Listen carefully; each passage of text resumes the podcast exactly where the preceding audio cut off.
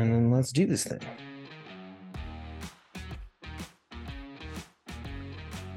Hi, and welcome to Filmmakers Compass Podcast, a show where we talk about movies and, well, more movies. I'm D Man, joined by CP. CP, how are you doing today? I am fantastic, dude. How are you?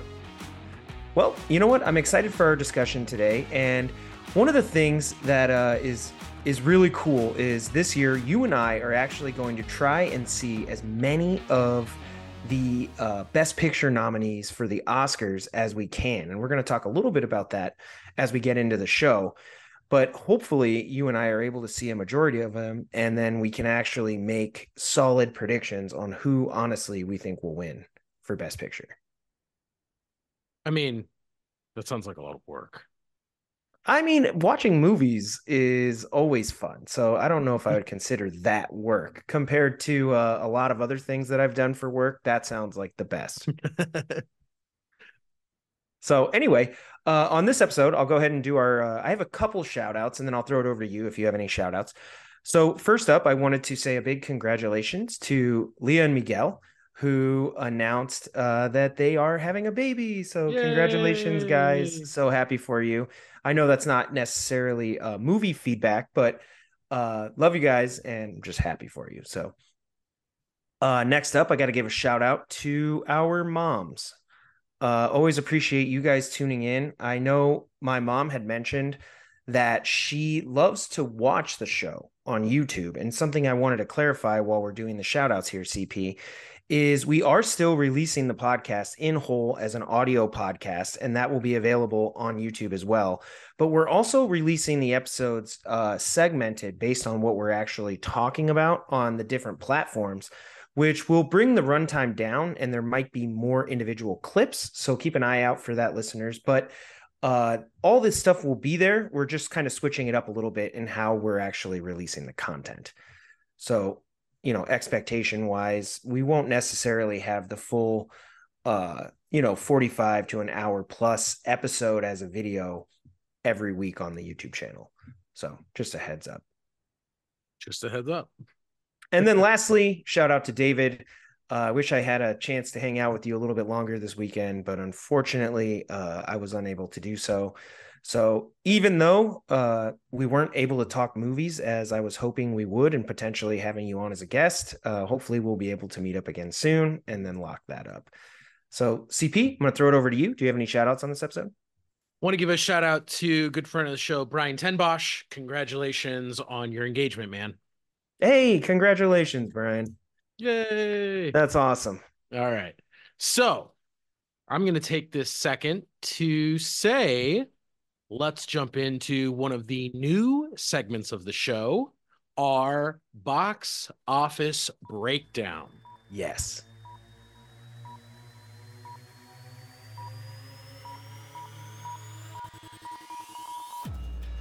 So, last weekend in the box office, things were really surprisingly similar to the week before.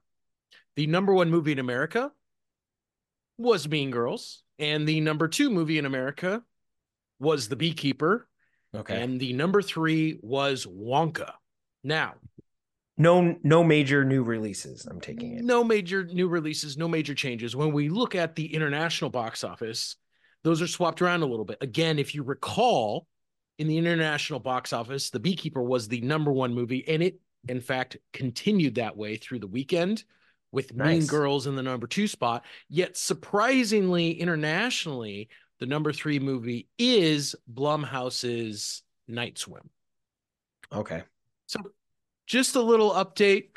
Obviously, the film Argylle is coming out this weekend. So, you know, maybe Henry Cavill and Dua Lipa will, you know, take over the box office from here on out. They probably will. I saw a trailer for Night Swim. Didn't seem like my cup of tea. I don't think I'll be seeing that one. Yeah, no, I I mean I didn't. It it seemed well, obviously if it seemed great, I think we both would have gone to see it. Probably. so that's it for the box office breakdown. Now, I also wanted to take a second to bring you a pop culture minute.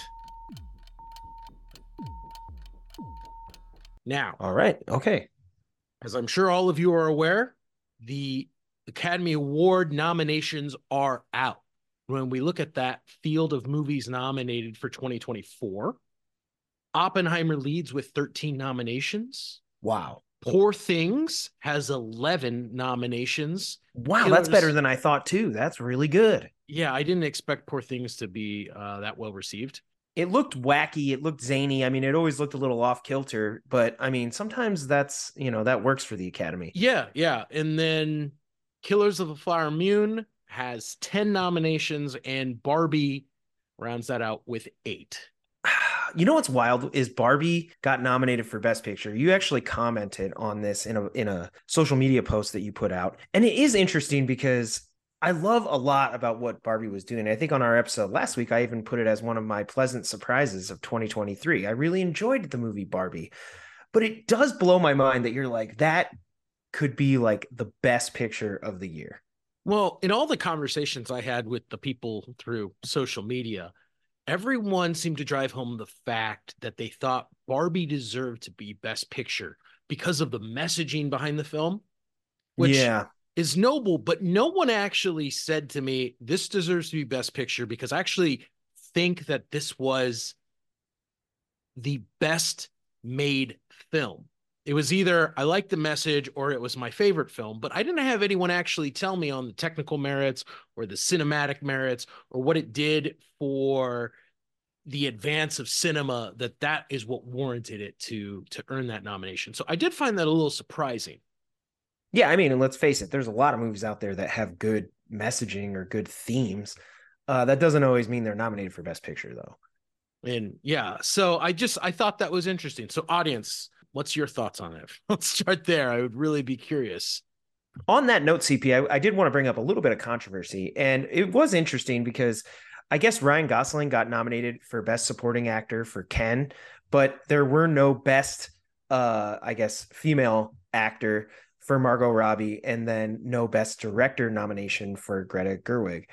And everybody was like, wow, like that sort of plays right into the theme of the film that a man would get nominated, but the two females basically behind the success of Barbie did not get individual nominations, despite there is a nomination for the screenplay and uh, Best Picture.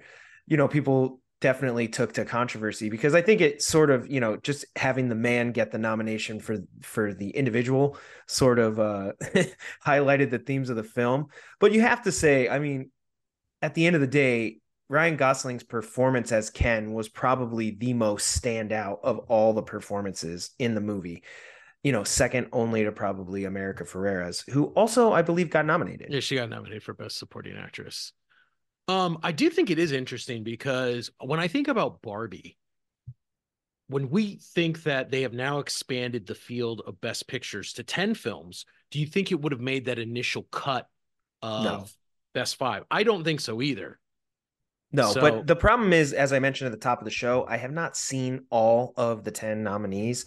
So I'm actually probably not the person you want to trust outright at this point on whether Bar- Barbie would actually be in there. That's just my gut feeling based on having seen the film and what sort of, you know, qualifies for a best picture. You know, because I think when we look at those top 5 you do think any of them could win. With Mhm. top 10, I mean, there are movies that I'm like, hey, Top Gun was the- the best. That was my favorite. But I'm like, it's not going to win. Like, Yeah. it's just not. And that So, happens. just now. to round out the discussion on best pictures, the other six nominated films are American Fiction, Anatomy of a Fall, The Holdovers, Maestro, Past Lives, and The Zone of Interest. Okay. yeah, see, I got to see a couple of those. so- there you have it, folks. Those are the movies.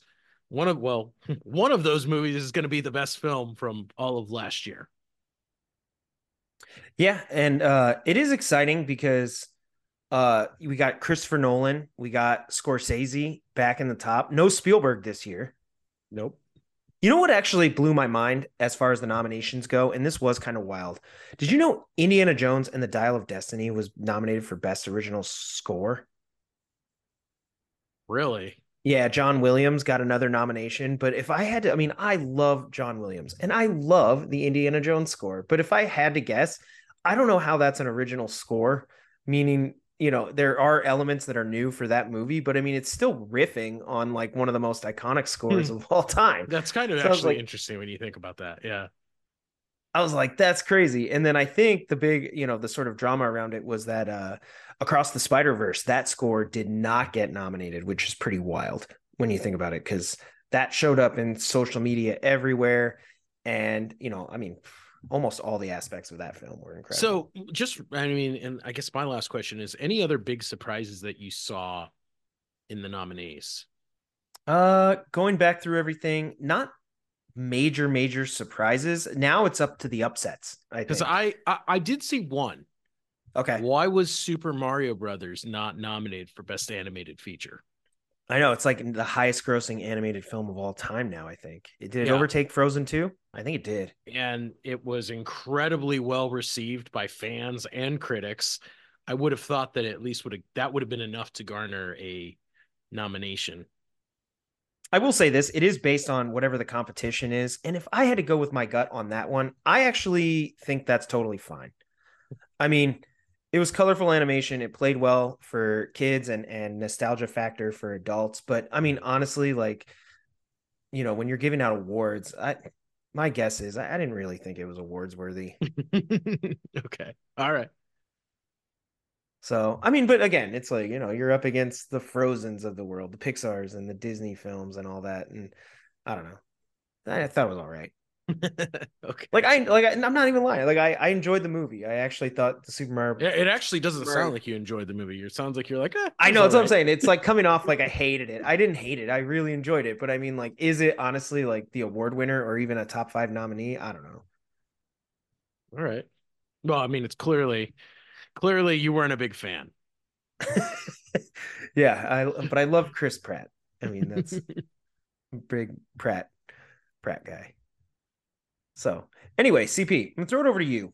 Let's go ahead and introduce our major topic because it kind of segues right out of what we were talking about with the Best Picture nominees into a much lengthier discussion about a movie that we both saw during our hiatus, but haven't had a chance to discuss on the podcast. So we wanted to do that a little bit today. Well, since we were talking about nominees, we thought it appropriate to talk about a little bit about the film Scorsese's The Killers of the Flower Moon.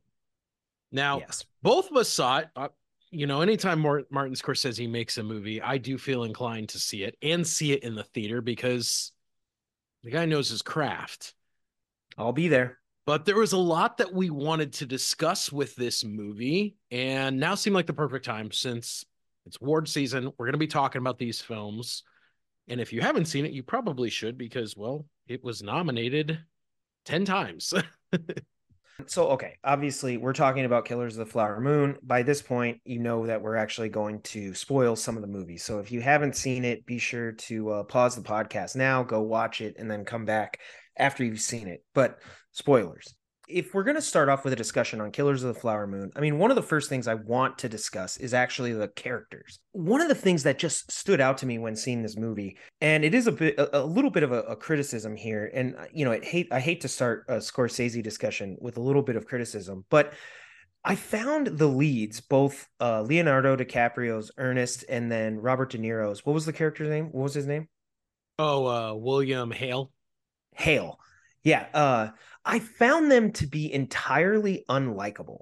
So I think when compared to other Scorsese films, you know, I'll just pick two, but I'll go with Goodfellas and Wolf of Wall Street. I feel like the leads, you know, Henry Hill and Jordan Belfort in those movies, again, a Leo main character, like Leo's clearly pulled this off before. They have a charisma and an agency to them that sort of uh, gets us on their side, even though they're bad guys, right? They're gangsters and, and Wall Street barons. You know, they're not good people, but for whatever reason, they're able to sort of charm us in the audience into wanting to go on this journey with them. So we enjoy watching them and enjoy watching their exploits. Where here in Killers of the Flower Moon, I really didn't like either of them. Like on a, a, a viewer movie level. I never really got on their side. I never really sort of enjoyed what they were trying to do, their exploits, anything. They were just scumbags that like stole from innocent people. And I don't know. So in that way, I felt the movie didn't have sort of like a traditional sort of main character or almost like hero role.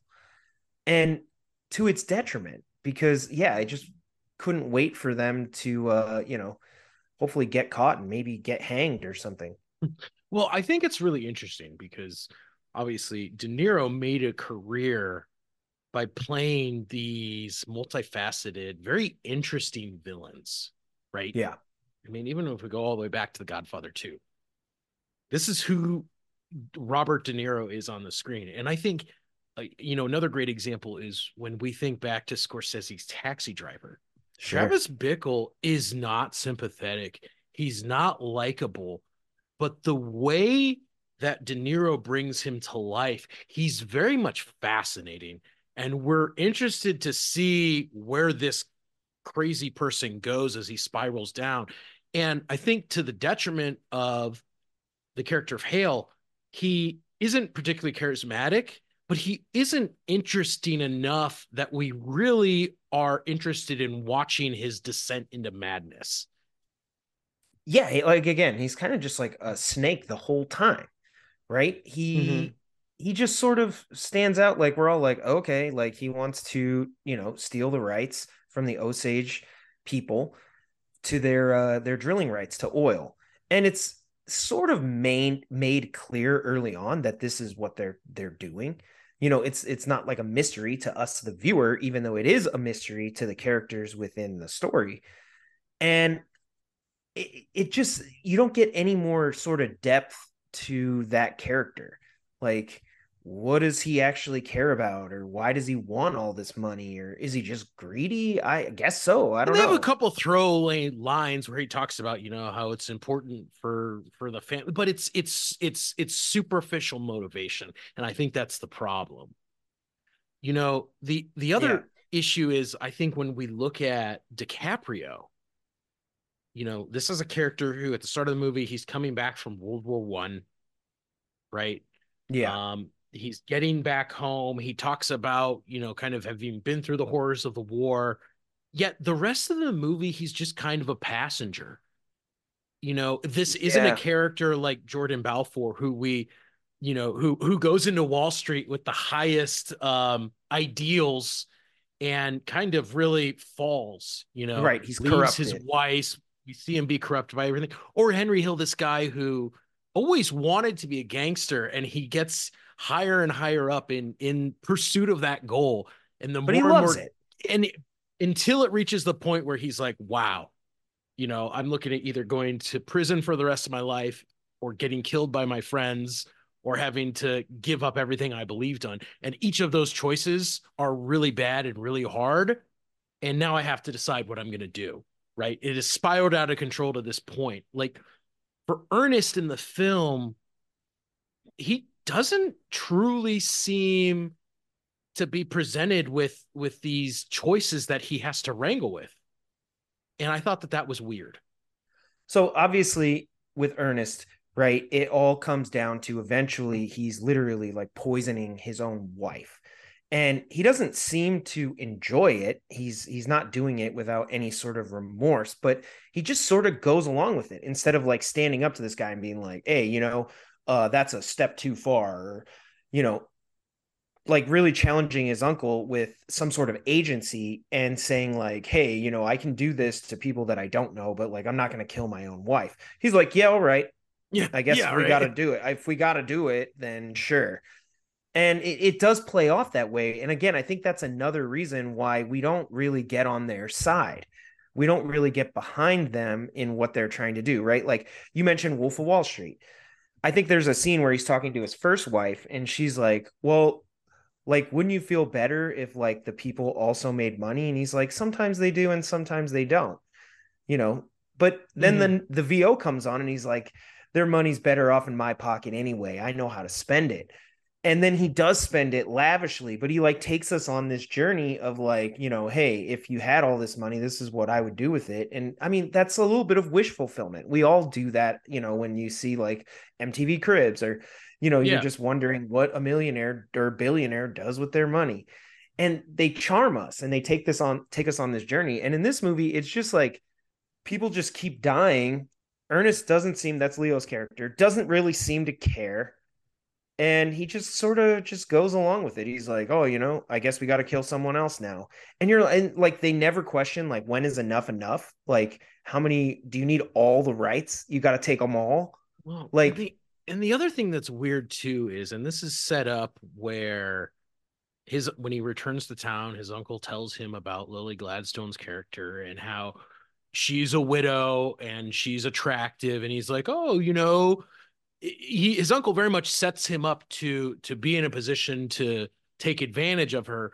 Yet we don't also ever see ernest truly be like yeah let's do it. Like this is a great way to make this cash grab. He just is kind of like okay sure i'll just go along. Like he seems so unmotivated in every decision that he he could make as a character.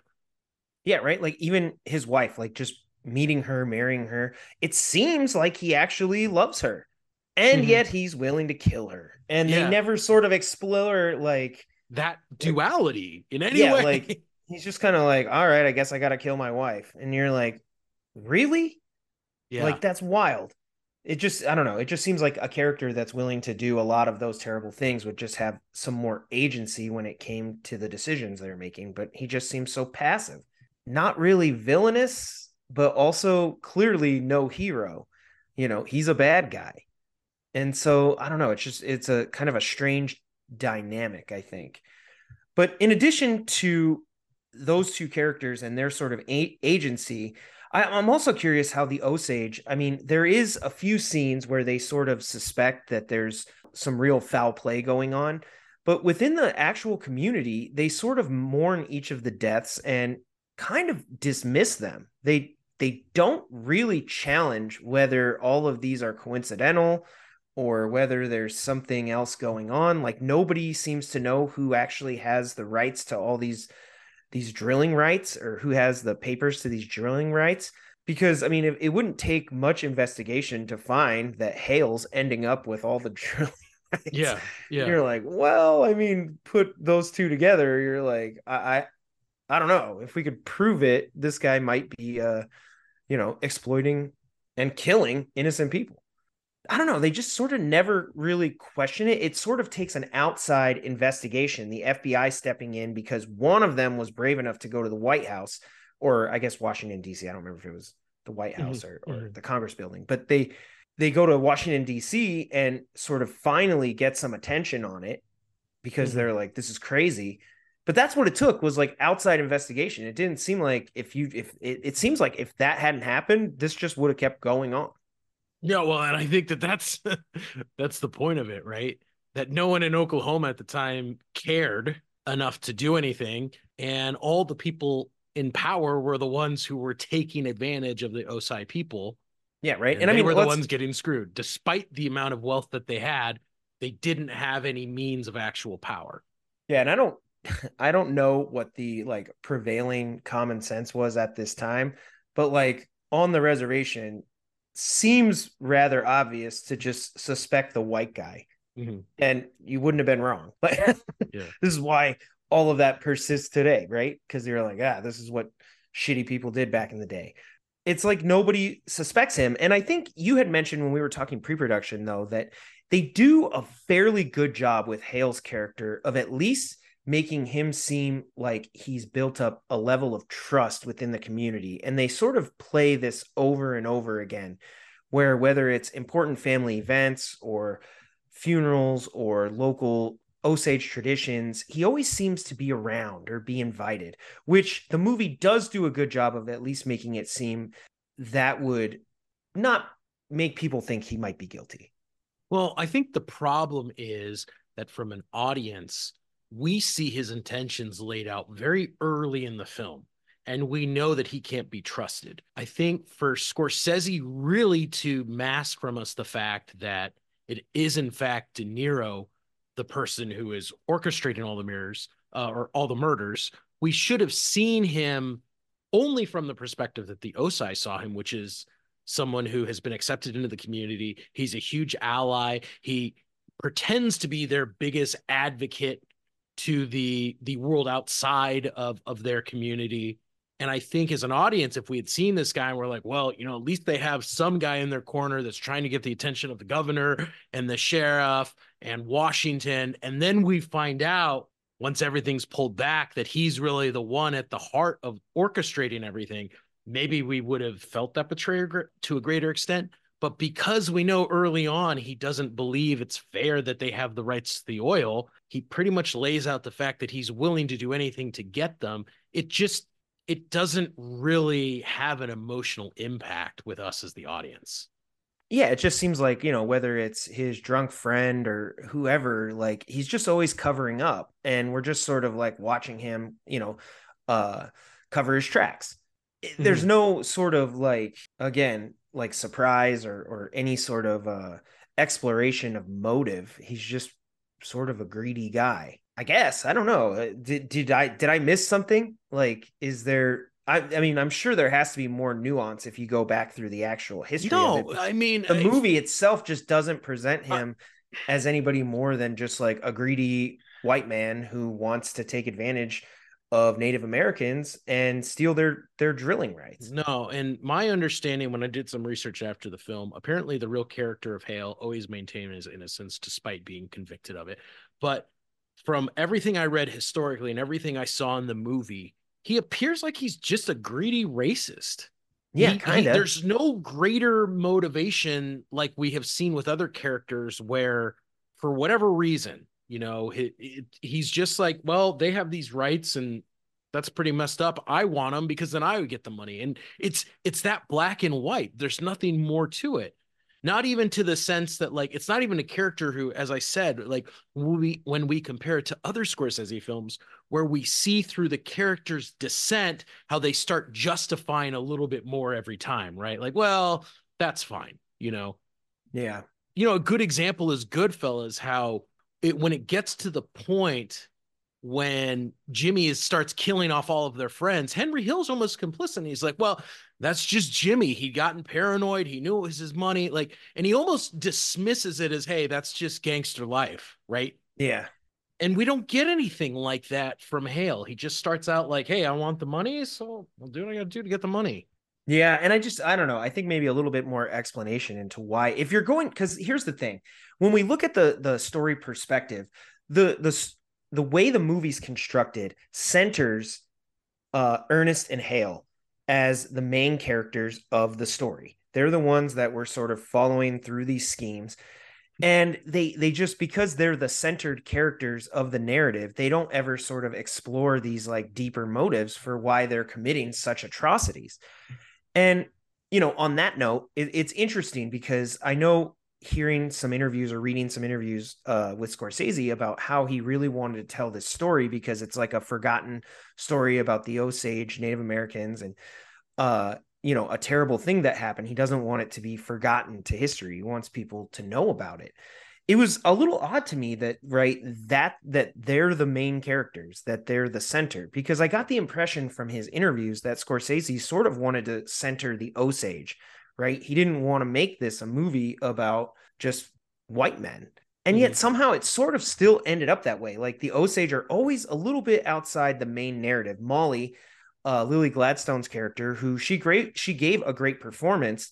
Uh, you know, she's constantly in mourning. She's losing so many people within her family, but the the story never really shifts to her perspective, except maybe a little bit at the very end when she finally confronts Ernest.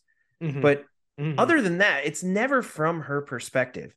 You know, she argues with him, but he's still the one that has to like decide whether or not to poison his wife. Mm-hmm. You know, and I, I don't know, I was a little surprised that the movie continues to center sort of these unlikable villains, despite Scorsese saying like you know, I I really wanted to highlight the Osage, and he does a lot of things within the context of the movie, movie whether it's specific ceremonies, exploring uh, certain aspects of their culture. He brings all that to the table. It's just that the characters never get centered. Well, and I think that what this really gets to is the way Scorsese framed the story, I think is the failure. And I think it's really hard to ever actually say anything Martin Scorsese does cinematically is a failure but in my mind, it just doesn't work. And so, can you explain a little bit what you mean? well, so the film is based on a nonfiction book, The Killers of the Flower Moon, The Osage Murders, and the Birth of the FBI.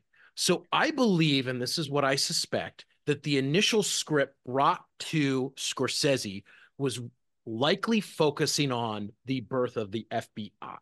And the problem okay. with that is when he shifted the focus, I don't think he went far enough to move away from the original original screenplay. I think if he wanted to tell a story like he intended to, and like you're saying, where you tell this from the Osage perspective, I think it should have been centered around the character of Molly. It should have been framed like a thriller where all of a sudden all the people around her are essentially being picked off, you know, like any other good serial killer type movie. And she is left to wonder who is doing it and why and what can be done. But we yeah. never truly get in in that perspective of her as the victim powerless as people around her are dropping inexplicably.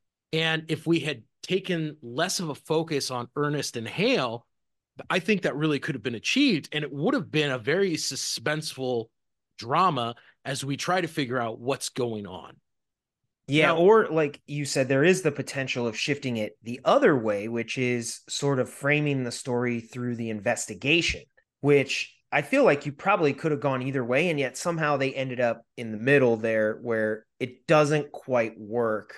Well, in the way the story is framed now, the FBI, the quote unquote creation of the FBI, is because no one in Oklahoma was willing to investigate the murders, the federal government sent in investigators from around the country through the newly created FBI to get to the bottom of what was going on.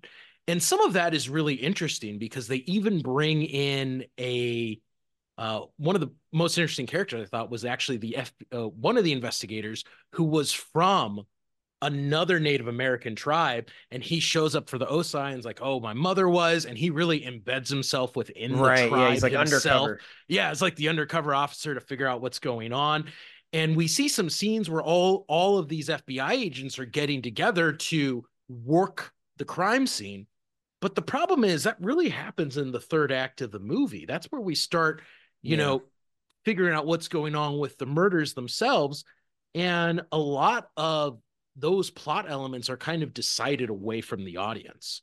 Yeah, I have to agree. I think yeah, I, th- I, think the opportunity maybe to either take either side. It's one of those interesting scenarios where I would kind of like to see a movie about this from the investigation side, and I would kind of like to see a movie from the Osage side as well. Yeah. Like that, those different perspectives on the same sort of event or same, you know, tragic events uh might actually be pretty enlightening and pretty cool and it feels like you know it, by picking that middle ground they were trying to cover all of it all the bases yeah without being able to truly dive deep enough into any of them to explore it with the nuance that i think you know it, it probably warranted, or you might even get through the actual book.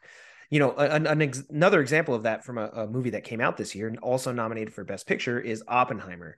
So we have talked before about how, like, in Oppenheimer, right, he focuses on the character and the building of the bomb, but Nolan doesn't really go explore uh, the droppings of the bombs, anything in Japan, or any sort of aftermath for the Japanese as a result of Oppenheimer's work and the United States dropping two atomic bombs on Japan. But Nolan has defended that perspective because he felt that the film was from Oppenheimer's perspective and he didn't actually get to go see any of that. He didn't, mm-hmm. you know, the character himself didn't get to explore it beyond, you know, his own sort of guilt and grief around his contributions to the bomb, mm-hmm. right?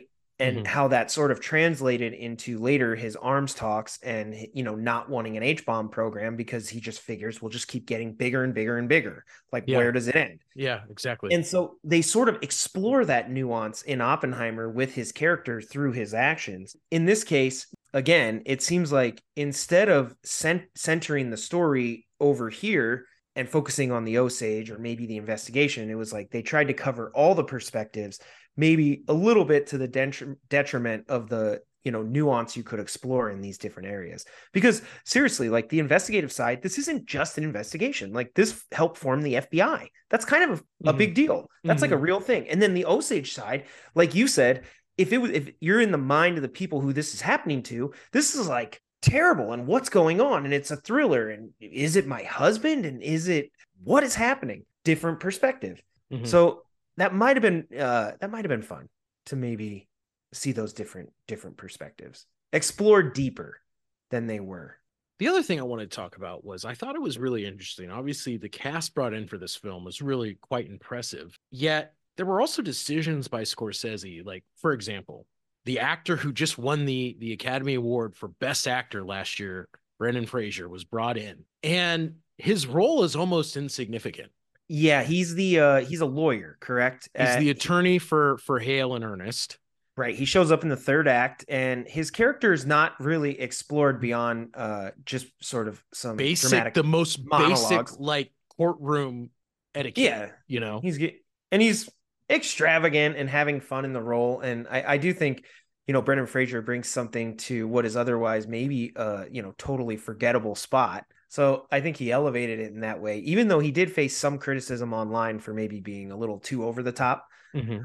I don't know. It, it felt memorable at least as far as a performance goes, but his character again just didn't, you know, uh really get explored all that much other than, you know, sort of coming up with the motives for why any of this stuff would might happen sans his clients. Well, so what I the reason why I bring that up is, do you think that there's kind of a fourth version of this film, which would have been the trial. the trial and the courtroom drama, where as an audience we're seeing people brought up on charges, and then we're seeing this greater story unfold through the perspective of the FBI agents testifying and the individuals themselves on the stand.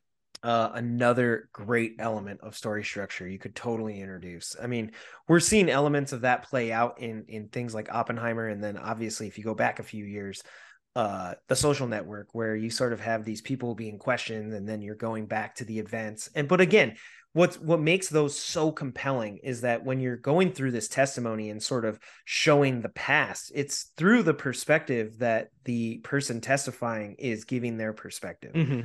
So that could be a lot of fun. I mean, if you were able to sort of weave that together, where it's like you have the FBI perspective, but then you have Ernest tell his side. And when you're going back, it's different than what the FBI experienced. Or maybe from the perspective of the Osage or whoever Mhm, is, mhm. you know, up on the stand. That could be really cool. Yeah. Different Yeah. movie, though. Totally Oh. different. Very different movie. Yeah. So I don't know. I think I, I do like how the structure itself, there's definitely, I, I know Scorsese is on the right track here. There's definitely something here that is absolutely worth exploring. Uh, I just think by trying to essentially cover all the bases in one narrative structure, you lose some of that nuance. And then also, Yeah. yeah, I mean, he he just ended up picking the most unlikable people. Well, I Uh, think that that's the real problem, right? Normally, the characters that we follow in a Scorsese movie are interesting, and these were just so blah. Yeah, and I mean, here's the other thing too: is when you have characters like that. I mean, one of the issues I think with the film itself is that it does feel long. Mm, So mhm. its length also sort of drags out some of those same qualities. If if you're not the most interesting characters to follow, if you follow them for longer, the as an audience member, you get a little bit more bored. You know, if you speed it up at least, or you're you know you're able to really introduce an editing style and, pacing to it, right? Because I like to think of a you know, you have something like Goodfellas, which is sort of Scorsese's signature style that we see translated to Wolf of Wall Street, right?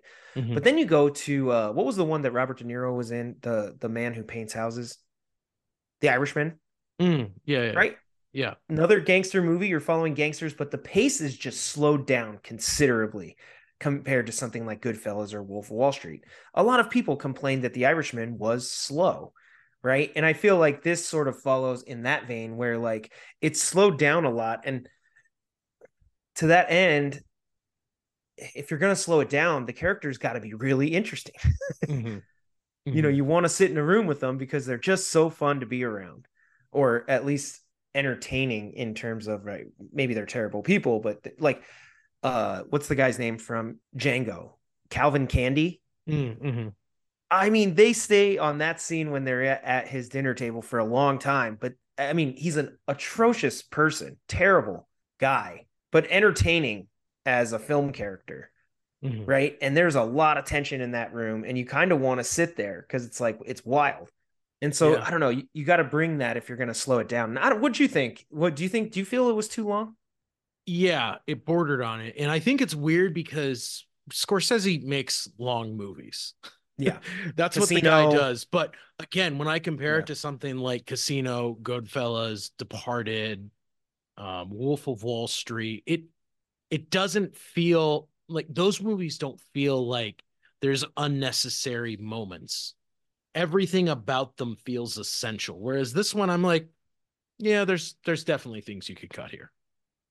yeah and i do want to note that I, I if i'm not mistaken and we might have to look this up and clarify for next week but i want to say scorsese was working with somebody who passed away it might have been his editor or and i think they passed away like before this movie was completed but it's like his longtime collaborator Mm, and it may be that you know i think that same something similar happened with tarantino a yeah. few years back and Yeah. where maybe you know uh ordinarily you might have somebody that's not a yes man that like you collaborate and you know if your editor's like nah this has got to go it's just too slow you defer to them but yeah. when someone new comes in you know they might be like oh my gosh and again we might have to clarify this i don't remember if it was if it was the editor or who, whoever it was but sometimes that can also affect those Definitely little true. those Yeah. little things so that could be but overall i mean it's so weird because cp i feel like our conversation here has been one of critical critical criticism you know just we, thinking we- that. we haven't had a lot of great things to say about the movie, despite both of us also saying that we really enjoyed it. Yeah. Uh, I think there is some beautiful cinematography within here. I think there are scenes of tension. There's scenes of humor. I remember one of them where uh, Ernest is going to get paddled, you know, Mason yeah. Yeah. Yeah. but there are some scenes of tension. Uh, like I said, I, I actually enjoyed Brendan Fraser's character. And I thought that they did uh, some things really well. But, you know, I've always, you know, if you go back through our total rewinds or some of our older segments, you know, something I always like to harp on is, you know, even the score. I thought the score works really well for the movie here, although it didn't end up creating any sort of like iconic themes. Mhm. Uh, I thought it did work really well. Well, and I think the other thing is this uh, Scorsese made a point that he wanted to bring these murders to light and tell the stories of the victims. And he did that. This is a film that is now being considered for Best Picture. And a lot of people learned this aspect of history that has been denied to many people that we'd never heard of. Absolute success. And I do love the fact that he, you know, makes that front and center because the last couple minutes of the film, he focuses on a radio drama, which is telling this story. And he brings to life the fact that even after the, the murders were, you know, the, the murderers were convicted and quote unquote justice, if you can call it justice, had been restored, when Molly's character eventually passes away, there's no murder of, or there's no mention of the murders to her family yeah. in in her own obituary, and it's kind of just history doing its best to erase history. And so, for uh, for for oh, I can't speak anymore. Scorsese's mission for him and his mission of bringing these to light, I think he's totally successful.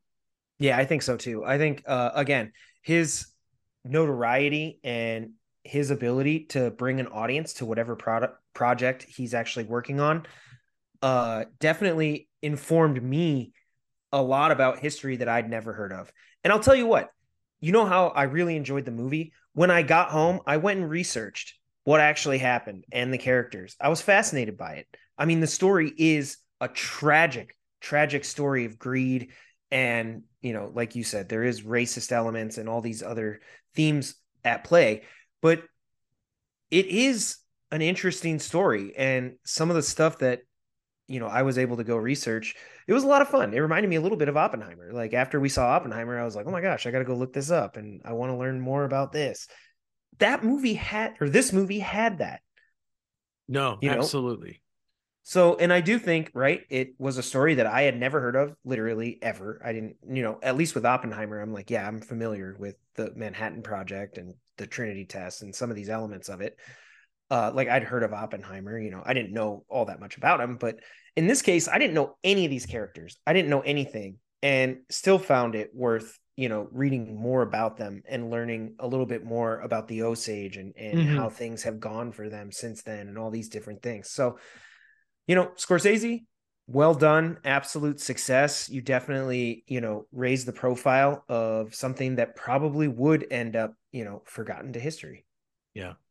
So I guess the last thing I want to ask you is obviously Scorsese's made a lot of great movies.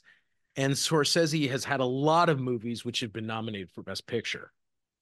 Where does this kind of sit in in his filmography in your mind? I would have to pick a little bit of middle of the pack. I mean, off the top of my head, I don't know exactly how many films, you know, Scorsese has had. I, I know like one of mine that wasn't really my favorite. Did he did he do Cape Fear? Mhm. I I wasn't a huge fan of that movie. Um, I thought that one was all right. He had an animated one a few years ago that was okay.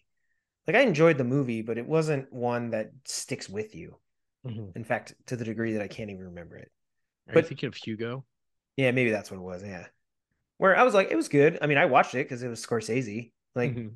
I didn't think it was bad, but it, it just wasn't one that like I was like, oh my god, I can't wait to like see that again or show somebody else or right. Mhm. Um, so you have some movies down, you know, everybody has a bottom somewhere. If you got to rank stuff, even if you're fantastic, you know, all great, you still got to rank it. I'd put this somewhere in the middle. I mean, his top films to me, Goodfellas, Wolf of Wall Street, Departed, Taxi Driver, would all still be above this one. You know, maybe even Casino. I mean, there's, you know, you could go on and on and just name his films, but I'd put it somewhere uh, a little bit maybe above the middle. I definitely enjoyed it. I was glad I went and saw it. Glad that I learned the history. So it was definitely to me a bit of an important movie where it's not just an ent- entertaining movie. Uh, it's worth seeing. Mhm. Gotcha. I don't know. What do you think? feels sort of the same. I think probably more lower middle for me. I I think it's very easy to identify the Scorsese movies that are better. And in my opinion, I would add the ones that you had, but I'd also add Casino, I'd add Gangs of New York, and I've had All gangs of New York. yeah. The Aviator. I think all of those are better films than this one. It just I felt like I watched it like it it what just about like Shutter Island? it's probably on par with Shutter Island. I just feel like it's Scorsese, but I'm like, hey, you aren't at the top of your game with this one. This was Okay. not your best film. Yeah, I mean, i- there's you know some Scorsese movies just instantly you're like, wow, what a rush. You know, I think probably right down there we said. I mean, I even said it. You know, The Irishman. uh you know a little bit of a slower version of some of the stuff he does. I really you know the irishman i love the themes of it.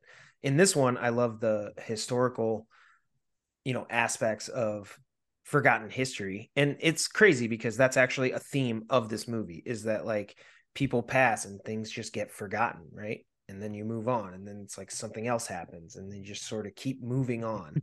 Yeah, right. right? That's a theme of the movie and it's you know a big reason that he wanted to make it in the first place. So i thought it was very important in that regard but yeah probably a little bit more middle of the pack for this one. So cp that does it for our discussion this week. Um definitely fun to talk movies. I know you and i talked for probably you know about an hour or so ourselves when we saw it and we actually at the time said we should have recorded this phone call. Yeah. And sorry again for having to wait three months to have this conversation. And we certainly hope you got to see Killers of the Flower Moon. And if you haven't and you are still listening, well, we hope that we intrigued you enough that you are inspired to go see it for yourself. Yeah, it's a movie where obviously, like we said, uh, you know, we put a spoiler warning, but realistically, like even if you knew the story, the movie is still really good and an interesting take on what really happened, even if you already know the outcome. So definitely go check it out. And especially in preparation for the Academy Awards, the Oscars, because Killers of the Flower Moon could end up being the best picture of the year. So pretty cool. And I'm glad we finally got to talk about it, CP. But on that note, uh, I'll go ahead and uh, take us out a little bit here. Be sure to follow the show at filmmakerscompass.com, where we have a feed of all of our previous episodes as well as this one. And you can follow all of our social media at Film Comp Podcast, where we have lots of updates, uh, different types of posts. CP is always sharing his thoughts after he goes to the movies, which is quite frequently. CP, I don't know. What would you average it at? You go to two movies a week? At least Uh, one. At least two. Yeah, pretty much. so CP is always sharing thoughts. Yeah. Uh, he already, like I said, he's dropping uh, Oscar stuff. He couldn't help but talk about Barbie. So CP, I love all your content, and be sure to follow along. You know, send him messages, leave comments. Definitely let him know what your thoughts are, because apparently all of you agree with him more than me. So I got to create some more content and see if we can get that closer to a 50-50 divide there. But CP, I'm gonna throw it over to you. Go ahead and uh, take us out. All right. Thanks for hanging out and talking movies with us this week. We'll be back here next week. Until then, you got 10 best picture films to watch. So keep watching movies.